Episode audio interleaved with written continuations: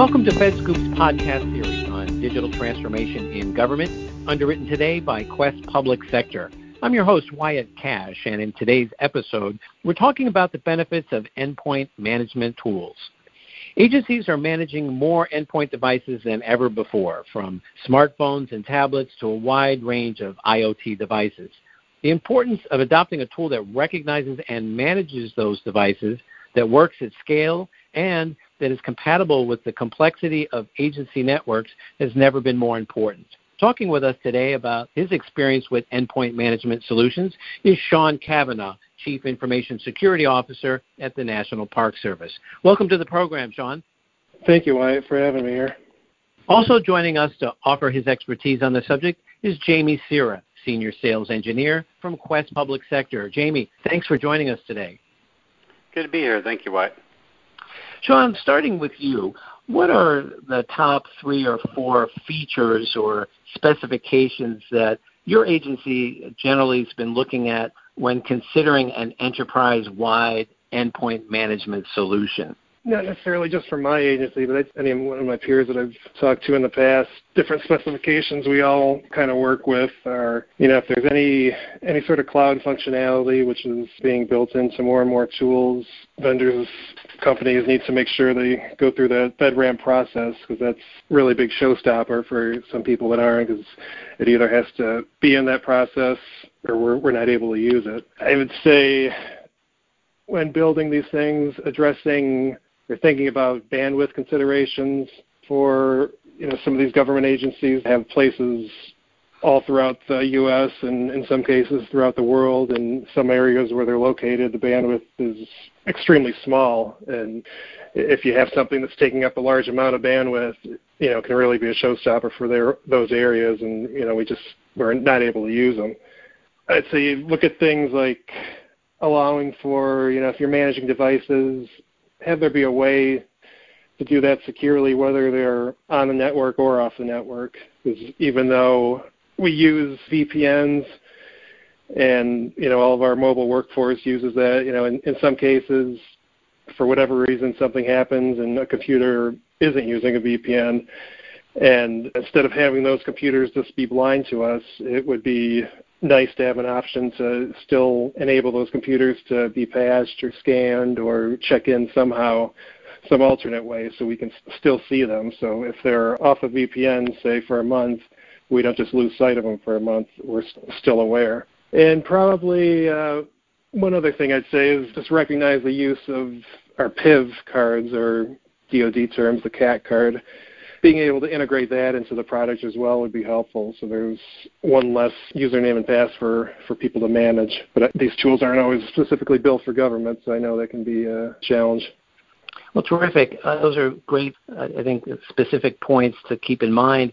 I'm curious also, as you think about some of the more modern endpoint management tools, can you give us any examples of how you see them streamlining the workloads for your IT department staff or otherwise beginning to really improve the overall security posture of uh, an agency like yours? Sure, Wyatt. Yeah, as far as streamlining things, I mean, as long as we can get these tools properly deployed and architected in a way you know they they work properly and can do their job you know it can take a lot of the loads off of people that if they're dispersed throughout the U.S. and they're running around in a small area trying to manually patch computers or you know manually do anything with a computer, this can take a, a big burden off of them if we can all just just do it from one central area. And I know from what I've heard, some issues people have with that is, you know, they may not necessarily want to give up that duty because they feel like they're an IT specialist, that's what they do, and if they can no longer do that, it's kind of like having a scarcity mindset where there's, you know, not enough things things to do. But I kind of like to think of it as, you know, you need to have more of a, an abundance mindset. If you can take that problem away from somebody, in my experience, there's always something else to do in IT. So it just frees up your time to focus on issues that have been pushed aside and forgotten about. And another uh, thing that we're seeing as far as making things a, a little bit easier and streamlining the process is just it's much easier to control things if the power is is centralized and you have a you know one group of people that can you know, either patch, scan for vulnerabilities, or if you need to produce some sort of uh, report in a timely fashion. You know, all that stuff is much easier if one person you know has access to a console and can see the entire network rather than having to reach out to different sub headquarter groups that are managing small amounts of computers and you have to manually compile that data and then put it into a spreadsheet or some sort of report. This way you can see that almost instantaneously and I think I'm sure people are doing it now, but you know, in the future you can have that actual live dashboard of information that's no longer just a daily PowerPoint that somebody's creating, but you can see it up to the second what what is going on throughout all of your network and not having all these missing pieces and you know the centralization automation points can make patching much easier always a big issue and just just managing assets in general because you know you'll see what comes on what goes off the network it makes it a lot easier to approve things or stop things from coming on and you know I, I think that's one of the main ideas behind DHS's CDM program is to help all the federal agencies with that function. Mm-hmm. Well, uh, Jamie, um, You've been in this space for quite some time. Can you explain what's different about endpoint management solutions today from even a couple of years ago? And also, what benefits do they offer that agency IT staffs may be underestimating? Well, I think the biggest thing that sticks out is the proliferation of devices that we have today, right? I mean, everybody's got a smartphone. Most of us have tablets and laptops. Of them have multiple devices, and we're using all these devices to access all that data, especially when it's corporate-owned data, you know, government-owned data.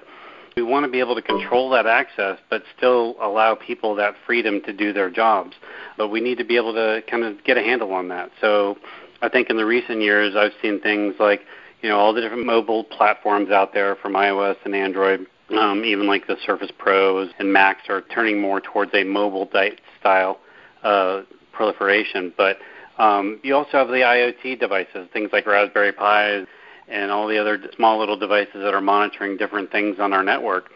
And we want to be able to consolidate that into kind of a single pane of glass and get an idea of where everything is without trying to manage 10 different solutions for all the different things that we have out there. So those are the things that I see a lot. And then I think with Windows 10 and the introduction of that back in 2015, it's changed a little bit because with Windows 7 and the Windows 8 right after that, we kind of held on to Windows 7 for quite a while, and there wasn't really any forcible need to go to Windows 10 or even to Windows 8, you know, right off the bat. But with Windows 10 and the newer versions of the Intel chipsets, they kind of require Windows 10. So people not only are being forced into that upgrade process and all that may entail, right, from application compatibility and hardware compatibility, they got to figure out how to get there and make sure that all their all their devices are going to work with that, and they're being forced down that road. So the new devices that are out there won't even support any of the older operating systems anymore. So I think those are some big considerations that people are trying to wrestle with today, and how to get a handle on managing that that transition. That's a great point. Sean, back to you. It certainly sounds like it makes sense to adopt these tools, but what would you say are some of the challenges that um, either your agency has run into trying to move along this journey, or what you think may be standing in the way of agencies in general to adopting these more modern endpoint uh, security solutions? Well, yeah, I would say in in general, just because I know I'm not the only one, but I don't think there's nothing necessarily stopping them from adapting them because in a lot of cases, you know, we don't really have an issue of getting the tools. It's more managing those tools, not, you know, having the right amount of people to work on those tools, the right amount of time, and also when we buy or are given a tool, having the expert knowledge to actually architect the right solution to deploy that tool and make sure it's working up to the you know what the manufacturer originally specified and envisioned. If you have something that you know requires a certain amount of bandwidth or processing power or a number of different servers to make sure it runs properly, you know if, if only you only use half the specification, then you know you you might wonder why it's not working properly. That'll give you a bad taste in your mouth, and you know it'll be unfairly make the manufacturer look bad because you know you might say their tool isn't working properly when you know whether whether you know it or not, you haven't deployed it properly. And so I think that's really some big considerations that you have to take into account. You have IT specialists that are, you know, working at near full capacity, and these tools aren't just as simple as plug and play or click a button and it's all done for you. It takes a lot of expert knowledge and given time, these specialists, I'm sure, would be able to learn how to use it. But initially, that's a big ask of people to ramp up their knowledge, going from zero to 100 within a few weeks. So I think you really have to do a lot of planning before you buy and, and deploy so that it works and you're actually happy. And also that you take advantage of all the different aspects that that tool offers and you're not just using maybe 5% of it. It's a waste of your money and time, and there could be features that could speed up a lot of different areas of your infrastructure. Well, that's uh, definitely great points as well. Uh, finally, uh, Jamie, for those agencies that are still moving along this journey, adopting more modern endpoint management tools, what tips would you offer IT leaders to take fuller advantage? To Sean's point, they may not be using all the settings correctly, and there's other ways they may have the tools but not taking full advantage of them. What would, what advice would you offer them? Well, I think the first thing that I look at is first of all understand your staff and you know their capabilities and what kind of time they have to be able to to run these types of projects because you know while there are a lot of different tools out there, some of them require a little bit more handholding than others. Require a lot more expertise, a lot more in-depth knowledge to run. So not only take a look at what the capability of the tools are, but you know making sure that your staff has the competency to start running these tools and be able to take off with them. A lot of times we focus a lot on the ease of use aspect of the tool the tools that we have compete a lot with various tools out in the environment, and that's usually the biggest focus that we have with our tool is really just an ease of use and getting it implemented as quickly as possible. Um, we, we've gone into numerous customers that have had certain tools for years, and as we were talking about earlier with Sean, only implement 5 10% of what that tool can possibly do. And some of that's time, some of that's necessity, but some of that is really just ease of use, right? It, it may be really hard to get some of those features stood up and working properly, and people just don't have the time to do that. So I think, you know, along with, you know, as Sean mentioned before, planning, understanding the requirements of what you're trying to set out and what you're trying to achieve with the tool, um, making sure it's compatible with whatever systems you have, but also looking at the ease of use factor, making sure that it's a comprehensive enough tool to get as much functionality out of it as possible so you can get to that 80, 90, 100% utilization of all the features within the tool um, and making sure that the staff has that capacity to ramp up to that quickly and we don't have to spend you know double the price of the software just to get services and engaged and installed properly. Uh, Sean, do you have any additional suggestions for our audience on how to move the process along faster?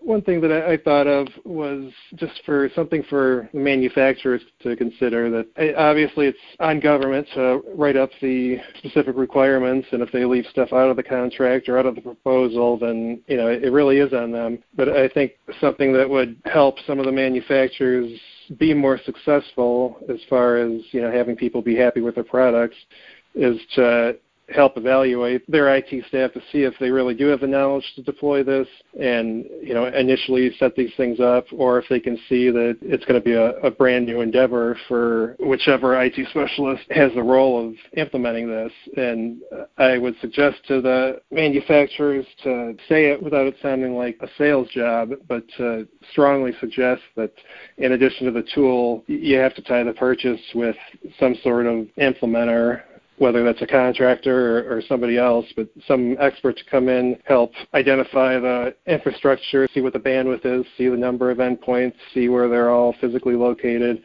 and make sure that the initial implementation is up to the manufacturer's specifications so that they're setting them up for success instead of just giving them the tool and, and that's it. But like I said, that's not necessarily their problem. That's more of the government. We really need to identify that stuff beforehand. But it is something to consider and I think would make everybody feel more successful.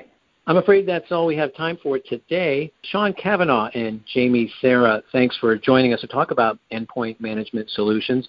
And thanks to the folks at Quest Public Sector for underwriting today's episode. Look for more of our coverage of digital transformation in government on fedscoop.com. This is Wyatt Kash. Thanks for tuning in.